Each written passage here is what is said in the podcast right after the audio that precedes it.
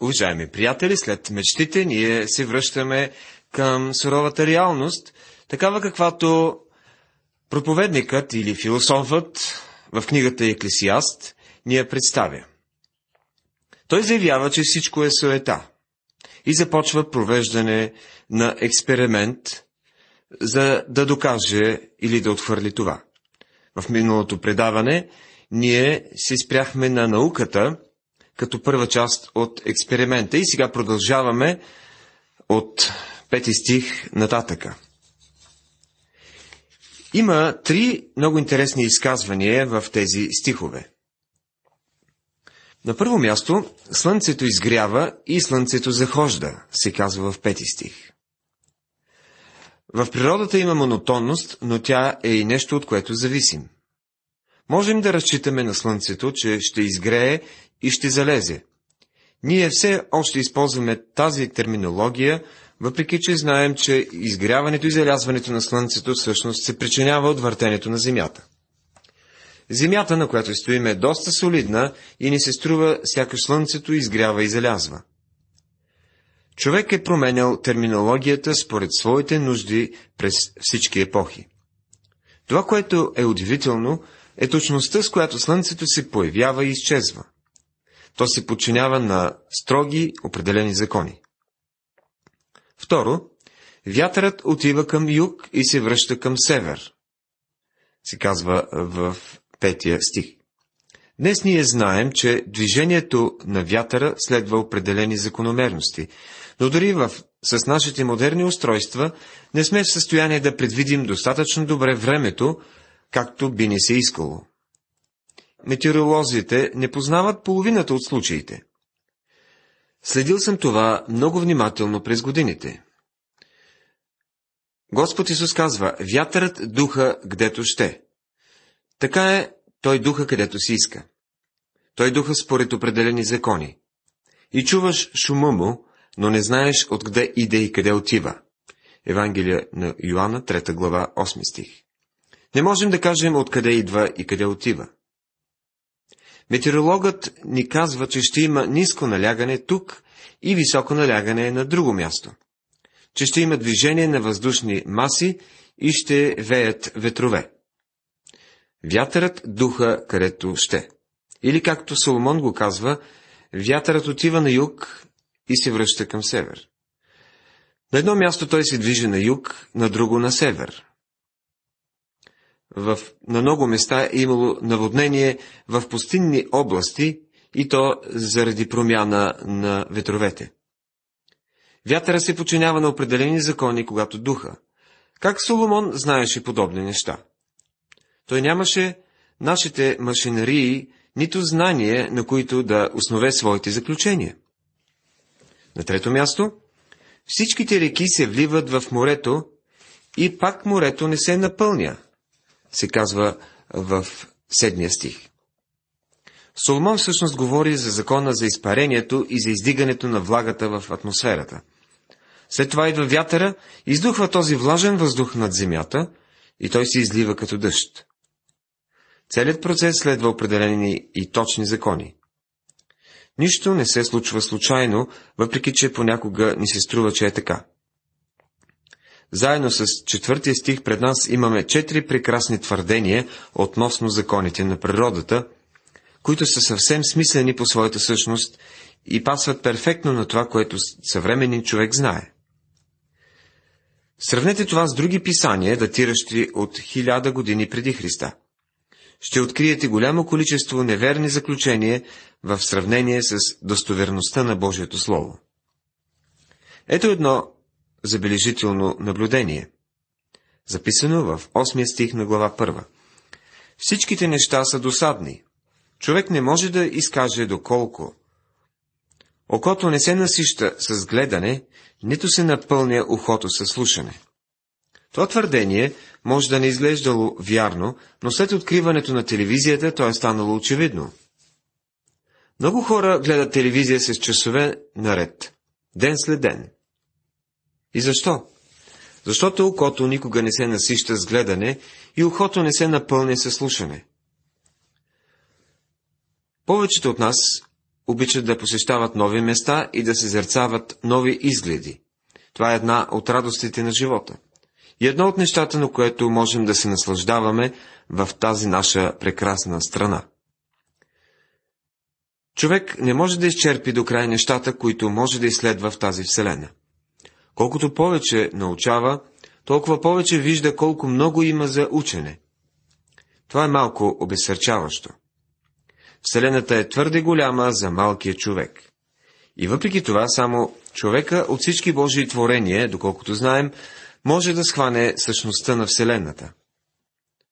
Когато кучето вие към Луната, не мисля, че то разбира колко е разстоянието до нея, а и не мисля, че го интересува. То не знае, че живее в една необятна вселена. Предполагаме, че света на кучето е съвсем малък. Той не е по-голям от един кокъл в повечето от времето. Но очите и ушите на човека никога не се насищат. Той непрестанно иска да изследва. Каквото е станало, това е което ще стане. И каквото е било извършено, това е което ще се извърши.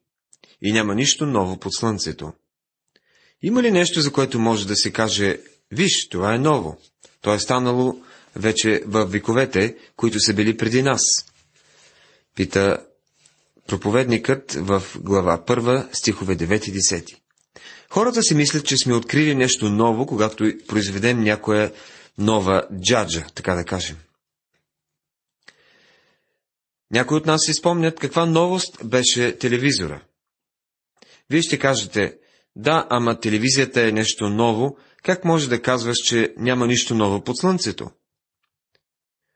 Нека да ви иллюстрирам следното нещо. Нашите дядовци се охажвали бабите ни, докато седели на един стар козяк в една много скромна всекидневна в някое село. Той е предложил там. Тя приела и те се оженили. Бащите ни ухажвали майките ни, докато били в влак. Те се срещали, може би, в пътнически вагони. Ние предлагаме на нашите съпруги, докато караме кола. Внуците ни може да предложат на своите бъдещи жени в някой самолет или дори космическа капсула. И може би ще попитате, това не е ли нещо ново? Всъщност не е.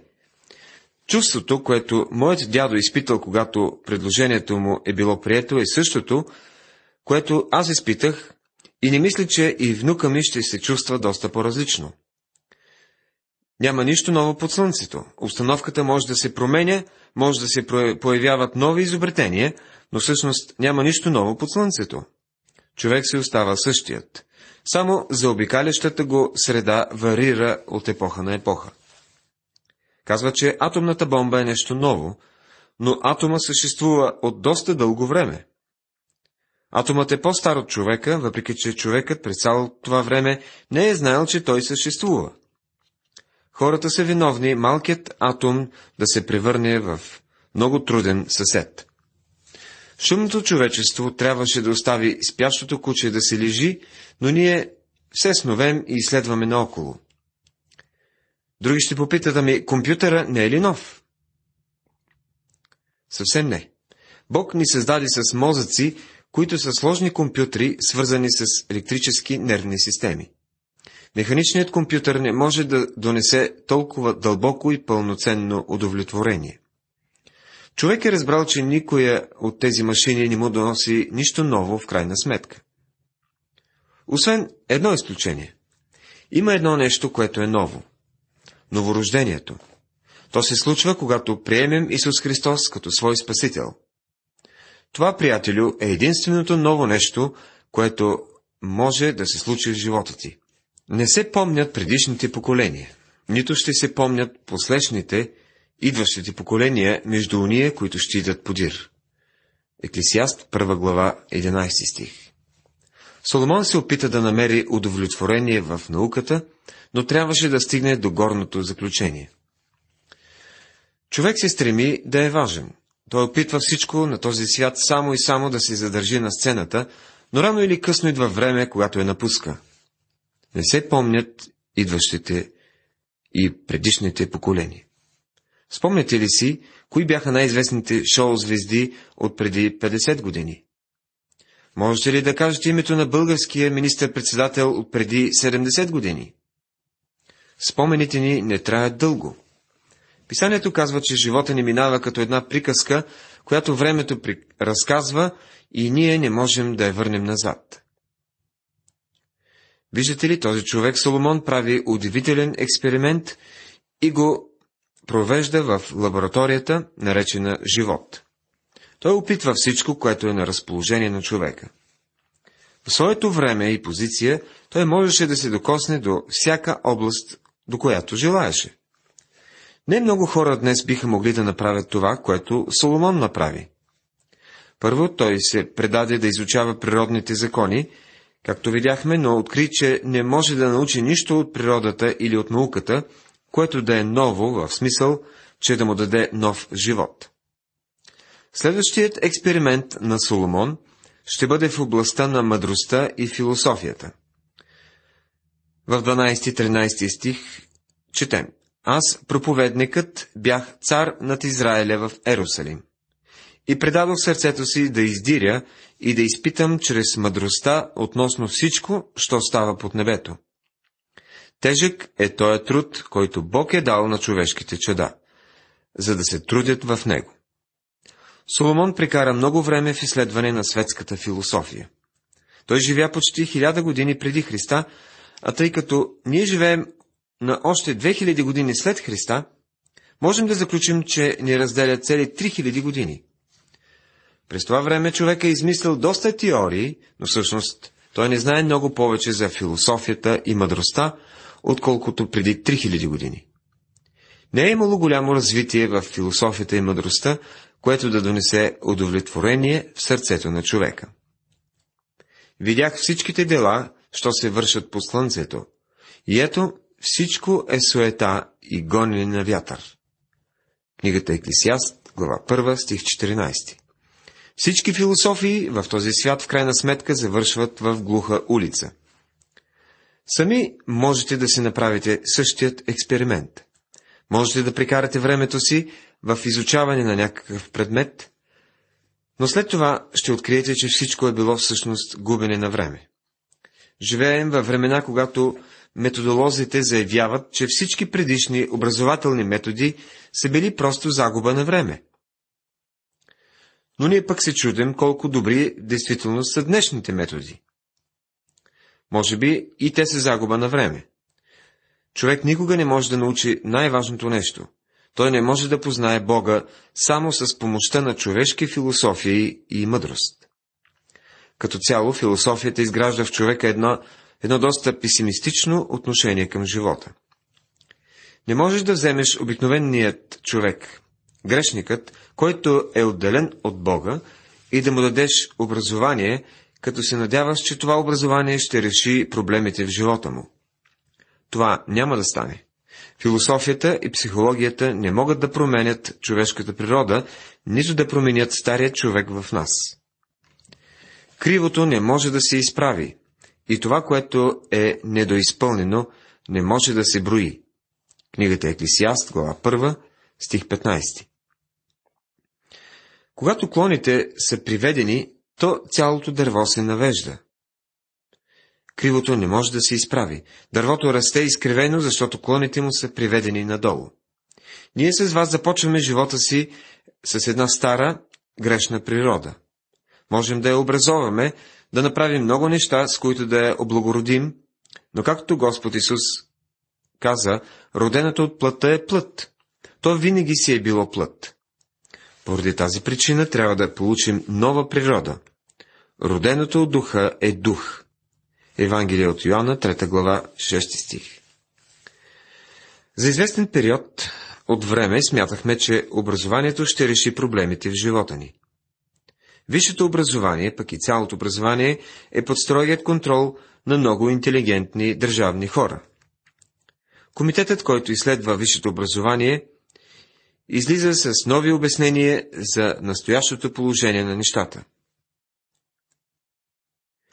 Те смятат, че бунта и аморалността в нашите училища са резултат от това, че младите хора днес са по-любопитни и по-интересуващи се от сравнение с това, което е било преди време. Така е, хората днес са много по-наясно с големият брой ужасни неща, които се случват в света. Медиите събират новини от четирите краища на света и ги излъчват в една и съща вечер. Това ни прави по-запознати с това, което става около нас от всякога. Преди години бяха необходими 6 седмици, преди окончателно да се изчислят резултатите от изборите, така че трябваше да се чака да мине това време, за да разберем кой е новоизбраният президент. Днес могат да ви кажат кой ще бъде избран преди дори да се проведат изборите. Така че, съгласен съм, че днес младите хора са по-добре информирани. Но несъгласен съм с това, което се случва в студентски общежития и с твърдението, че това е един вид напредък, понеже младите хора са много добре информирани. Достигнахме до време, когато лошото се нарича добро и доброто лошо. Само един образован в кавички човек може да достигне до заключението, че влушаването на нещата всъщност са напредък. Ако вярваш в детски приказки, може да повярваш на това, но със сигурност трябва да се изблъскаме с реалността. Образованието не може да реши житейските проблеми. Нито психологията може да ни даде нужните отговори. В нашето съвремие има хитри мъже и жени, които са измислили малки клишета, с които обясняват и решават проблемите, с които се сблъскваме в живота. Те ги обличат в малки части, взети избирателно от Библията, както горчивото хапче, което е покрито с захарен пласт отгоре, за да изглеждат като библейско решение на проблема. Божието Слово в своята всевечност единствено съдържа за вярващите отговорите на всички житейски проблеми. Но няма лесни отговори. Изследването на писанията изисква време и усилия и умствено изпотяване. Колко много се нуждаят от това съвременните християни. Соломон откри, че мъдростта и философията не предлагат отговор на житейските проблеми. Той казва в 16 стих. Аз се съвещавах с сърцето си и рекох. Ето, станах велик и съм умножавал мъдростта си повече от всички, които са били преди мен в Ерусалим. Да, сърцето ми е имало голяма опитност в мъдрост и знание. Вярвам, че Соломон притежаваше известна доза арогантност и самомнение, тъй като беше по-мъдър от другите. Апостол Павел пише, че знанието възгордява. Първо послание към Коринтени, 8 глава, 1 стих. То може да накара някои хора да се надуват като балони, особено ако се чувстват дори малко по-умни или по-добре образовани от хората около тях. Трябва да помним, че образованието почива на опитността, а на нея не може да се вярва. Опитностите трябва да минат изпита на Божието Слово. За нещастие, мнозина днес изпитват Божието Слово на база на своята опитност. Приятелю, ако опитностите ти са противни на Библията, тогава опитностите ти, а не Божието Слово, са грешни. И предадох сърцето си, за да позная мъдростта и да позная лудостта и безумието. Познах, че и това е гонене на вятър.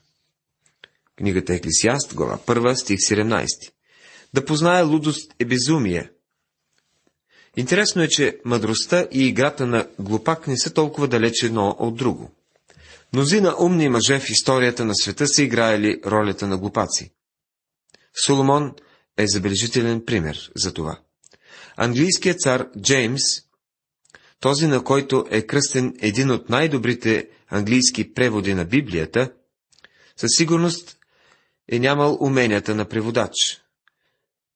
Дори той е бил наречен Джеймс Глупака, понеже си е бил такъв, въпреки че може да се е мислил за много умен човек.